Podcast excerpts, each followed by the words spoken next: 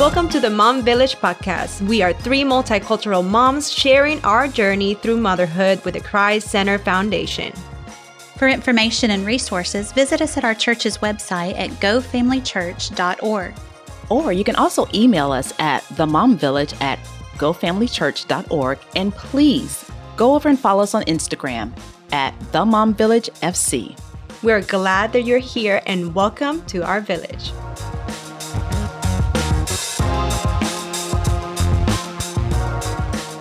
Hello, Mom, and welcome to the Mom Village. We're so happy, like always, that you're joining us. And this is part two with the awesome Jen Wilkins. My name is Gismeri Ramos, and I'm here with my ladies, Kira Kelly. Good morning, good afternoon, Or whenever good you look. evening, Good yes. evening, And. Kristen Scroggins. Hi, ladies. And we're here with Jen Wilkins again, and we can't wait to jump in and ask her many, many more questions and get all that wisdom from this amazing friend.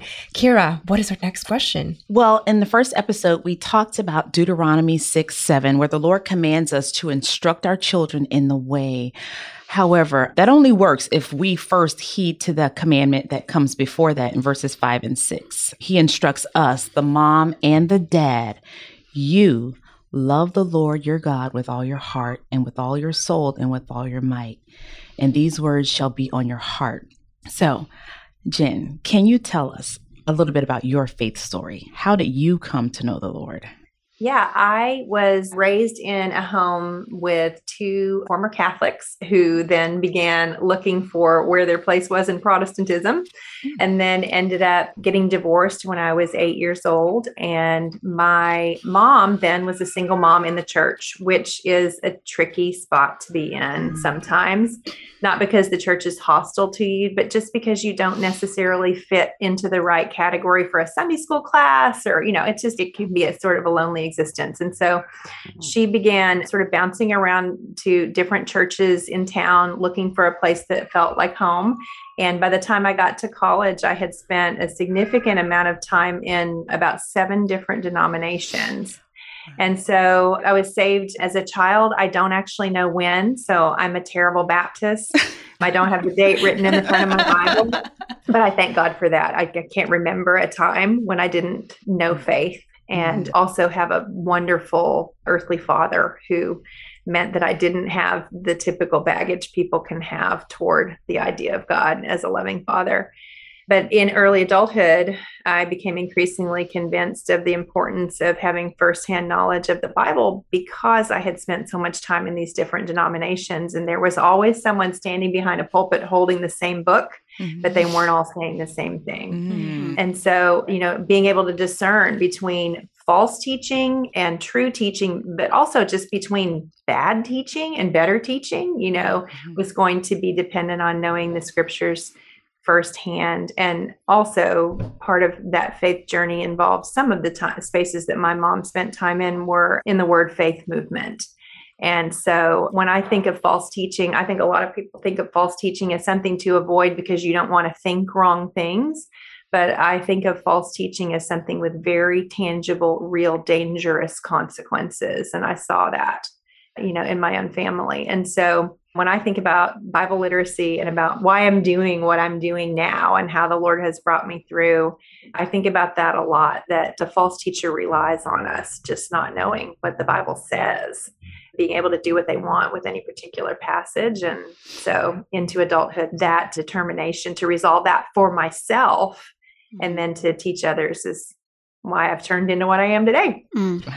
Well, yeah, because loving him is knowing him, right? So Yeah. if we don't do that, then we can't follow the command that he tells us as parents in Deuteronomy 6 7 to instruct them. Instruct them in what? We don't have That's anything to lean on. And Mhm. so So, that's how do you personally study the scriptures? You know, so you explain to us how you got to love scriptures and how that kind of that thirst to know more about the Bible came from. But how do you personally study the scriptures for you, for Jen? You know, Yeah. and then how can you tell our moms, you know, that recently begun to open the Word of God themselves, like, hey, this is a good place to start, or you should start with this book or this Bible study, or just as simple as this, you know, something that our mom village can relate and start from when they are right now.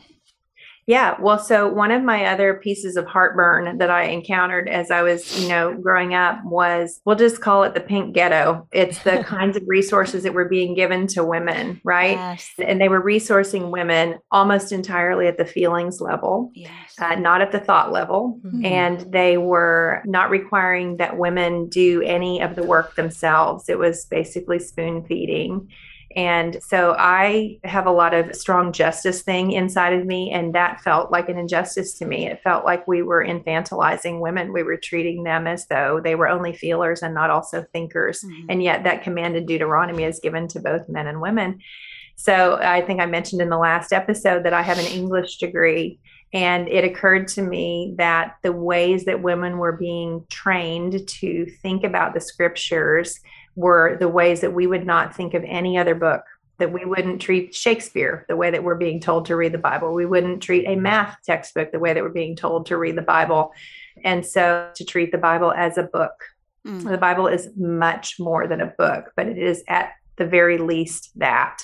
And so basic literacy tools. So, to the woman who's listening to this and she's wondering, where do I start? The number one most underutilized tool and accessible tool to you is to read repetitively. It is to pick a book of the Bible, stay there, not bounce around to a bunch of different places, start at the beginning, read to the end. And then guess what? Do the Do same again. thing again. right? And I mm-hmm. also encourage women to do this without a study Bible.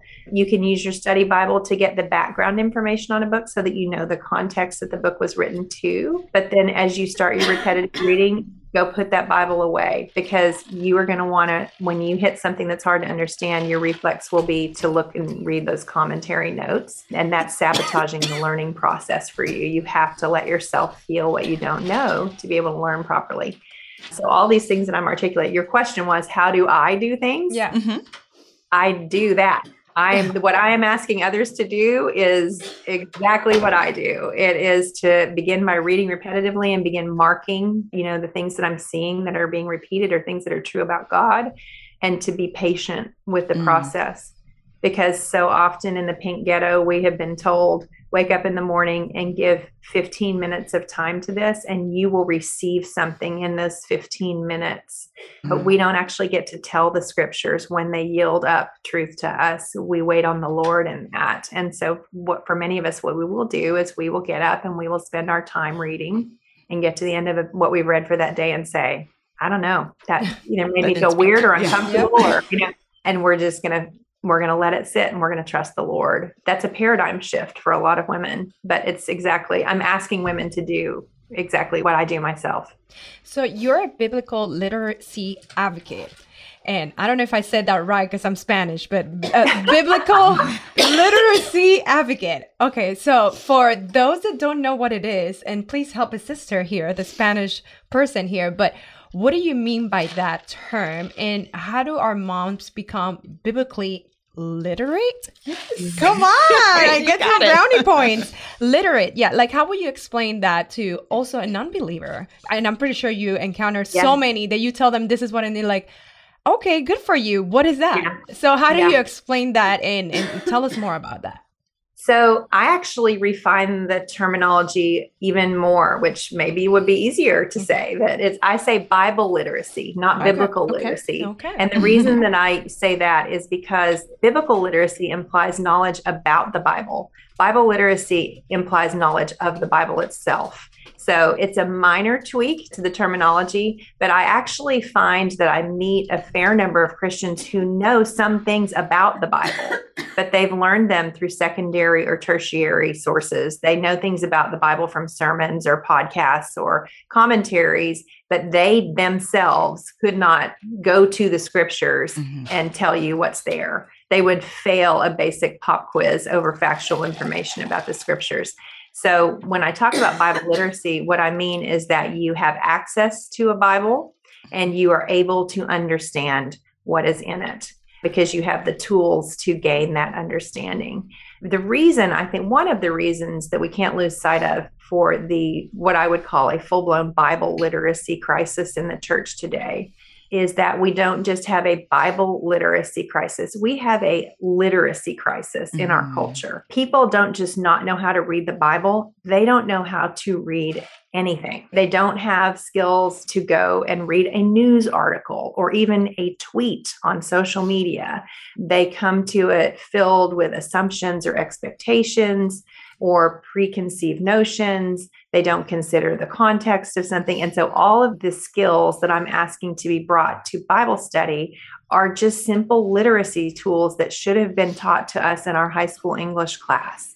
But either we did not learn them then or they were not ever given to us. So basically, let me see if I'm getting this right. So you're telling us that probably people they are reading the content but they don't know how to define what they're reading or understand properly what they're reading. Well, they think that they are the determiners of what something means. Mm. And so when we come to the so I have written four books now. I have never sat down to write a book and thought I'm going to put some words on a page and people can take from it whatever they want. Hmm. And the biblical authors are no different. Mhm. Uh, now, obviously, we understand the inspiration of the Holy Spirit and the infallible. We're, we're not questioning any of, of the, the role of the Spirit in the scriptures and in them being perfect. But the human authors had a purpose for writing. It was God's purpose, you know, that was given to them through the Spirit, but they had a purpose. Meaning is determined by the author, it is discovered by the reader. And so when we come to read the Bible, it is a process of discovery, not of assigning a meaning to what we're reading. So, and there are the biblical authors wrote according to the rules of the way things are written. So if you read the Psalms, you should understand that's poetry. I don't read poetry the way that I read historical narrative, like I see in Genesis. Mhm. One of the most common places that I see people have a misunderstanding of how to read scripture is with wisdom literature. So, like the book of Proverbs, where they have understood the words in Proverbs to be a promise to them that they can claim and pray to the Lord and require Him to make good on, instead of understanding them to be principles, things that are Mhm. generally observed to be true. Mm. So, for example, train up a child in the way that he should go, and when he is old, he will not depart from it. I have had many conversations with heartbroken parents whose children have departed from the way they were raised in. And they're either saying, I'm just going to keep claiming that because the Lord promised that to me, which by all means, keep asking the Lord to restore your child to that. I'm not saying don't do that.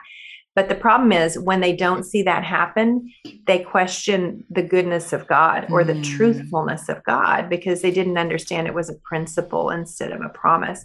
So, like I said, very real consequences for not understanding just basic rules of how to read particular kinds of portions of scripture. So you just talked about that you've written four books now, and then I mean, do you even know how many studies you've written?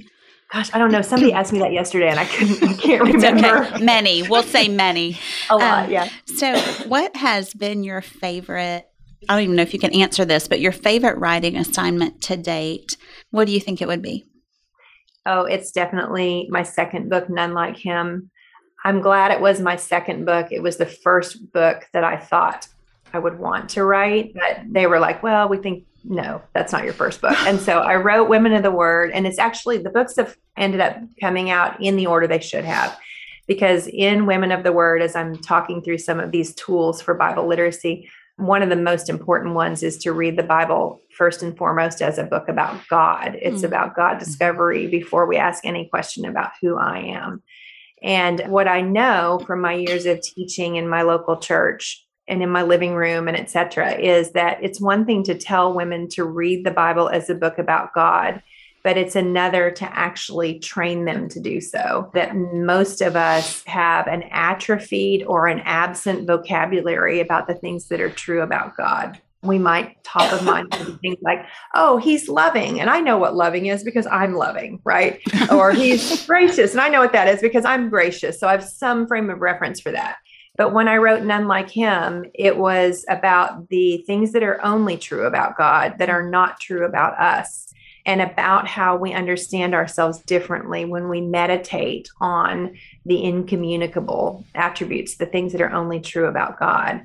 My premise for that book is that when Eve is in the garden and the serpent says to her, God knows when you eat of that fruit, that you will become like him, that we should stop in our tracks when we hear that statement because if we paid attention to Genesis 1, we know that she is already like God. Hmm. Mm. She was made in his image. So then that means that whatever is being offered to her in Genesis 3 is a way of being like God that she is not built for. Mm. And so when you look at the things that are only true about God, God is, we'll take one for an example. God is omnipresent. He is able to be everywhere fully present, right? And that means that, really quick illustration, He is able to create and sustain an unlimited number of face to face personal relationships because He is everywhere fully present. You and I have bodies that mean we can only be in one place at one time. So we are limited in the number of person to person relationships we can create and sustain. And so then how does this turn into idolatry for us? What does social media offer us? I was just gonna say that. I'm like social media. Yeah, that's so anything that you are just super drawn to and you're like, why do I love this so much? You can ask yourself, Hmm. how is this telling me I can be like God in a Hmm. way that I'm not designed to be like God? Mm. That's a sneak peek. Wow. No, I I was ready for the sneak peek to keep coming, but we don't have we don't have the time for it. So, Jen, can you talk to us a little bit about specifically the importance of studying the Old Testament? And I know a lot of us shy away from the Old Testament.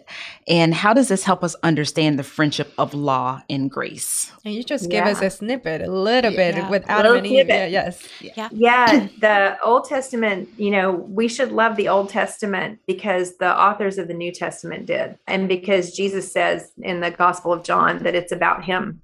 And so people who will say that they just love spending time in the New Testament, but the Old Testament wigs them out, I'm like, well, you can't have much hope of seeing the depth and beauty of the New Testament if you don't know the Old Testament because the New Testament authors are constantly referencing it. And it's in the Old Testament, in particular, I would say in Genesis and Exodus, but certainly not just there, where we see the seed plot for the Bible. All of the themes that are going to carry all the way through to Revelation are introduced there. And so, if we have any hope of, of right interpretation of New Testament, we need to understand the Old Testament. Um, often people perceive the God of the Old Testament to be thundering from Mount Sinai, handing out a bunch of rules. But then Jesus comes, and so the God of the New Testament is snuggly and just wants to give us grace no matter what we do wrong. and so it's important for us to recognize that God is unchanging. Therefore, the God of the Old Testament and the God of the New Testament are one. And then we have to ask questions about how is God actually portrayed in the Old Testament in gracious ways, and how is he portrayed in the New Testament as caring very much about the way that we live our lives. The Ten Commandments are God's instructions of how to live his way in his world. They show us the path of righteousness, they show us what pleases him. And we do not try to obey them to earn his good favor. We obey them because we already have it. We have Mm. positional righteousness in Christ who obeys the law perfectly, but we then live lives of practical righteousness where we wake up every morning and say, I want to be holy as he is holy. How can I do that? I'm not going to murder someone today, right? Well, that's, you know, okay. Well, I wasn't planning to do that anyway. But then instead saying, well, if the command is to not murder, what's the undergirding principle? It's that I would be someone who nurtures and protects and promotes life everywhere I go. Mm-hmm. And you've written about the command love your neighbor, you know, mm-hmm. and tell us about how that one specifically has impacted your mothering. Because I know that Mom Village would love to hear your perspective on that one specifically. And then can you share, you know, with us your thoughts about that specific one, you know, and your journey as a mom and a grandma?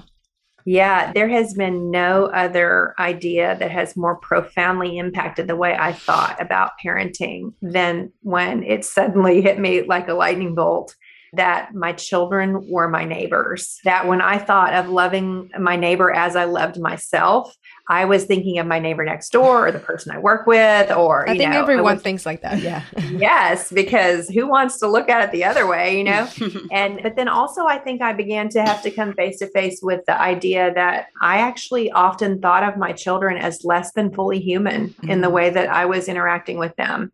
Maybe it was my tone, you know, or maybe it was that hastening to say no. I did not regard them as people to whom I should try to outdo others in showing honor. You know, my mm. children were not to be objects of my honor, they were to be in submission to me. Mm. And once I saw it, I couldn't unsee it. You know, it was like they're the closest neighbors I have. And then you're like, oh my gosh, Mr. Rogers was saying this for decades.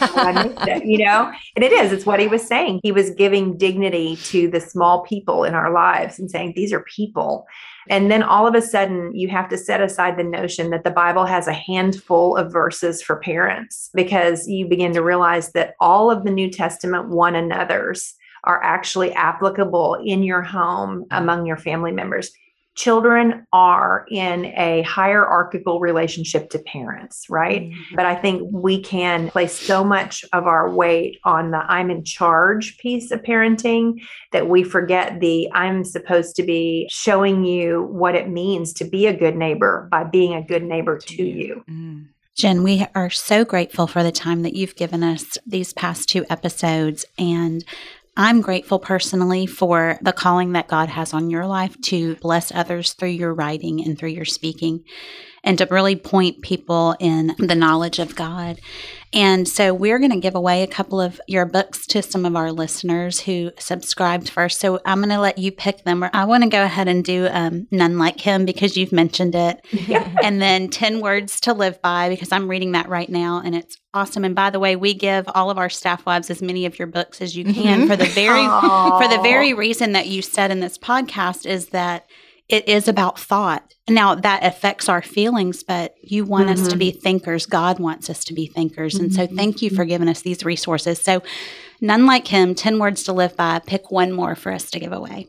Oh, I have to say women of the word. I can't not, especially as much talk as we did about yeah, Women of the Word, just for your listeners, it's what I would say the first week of Bible study every time if I had six hours, which yeah. I don't. Mm. So, so, you know, yeah. it, it's the whole picture of what I'm hoping women will be drawn into to become more comfortable reading any book of the Bible and also just you know to be learning how can i do this in community? It's not meant to be done alone. Mm-hmm. your quiet time will only do so much for you. You're meant to be having these conversations in community with other believers. Jen thank you so much. We're going to put in our show notes how our women that are listening can get to know you better and have more of uh, the resources that god has allowed you to produce. So thanks so much. Thank you. And village we're going to say goodbye to jen but hopefully um, you have more time in the future and we can get you back in another episode. Right. Yes. I would love that. But Thank Jen you. is going to join you this time to say goodbye. We got this. We can get it this time. Ready, ladies? One, two, three.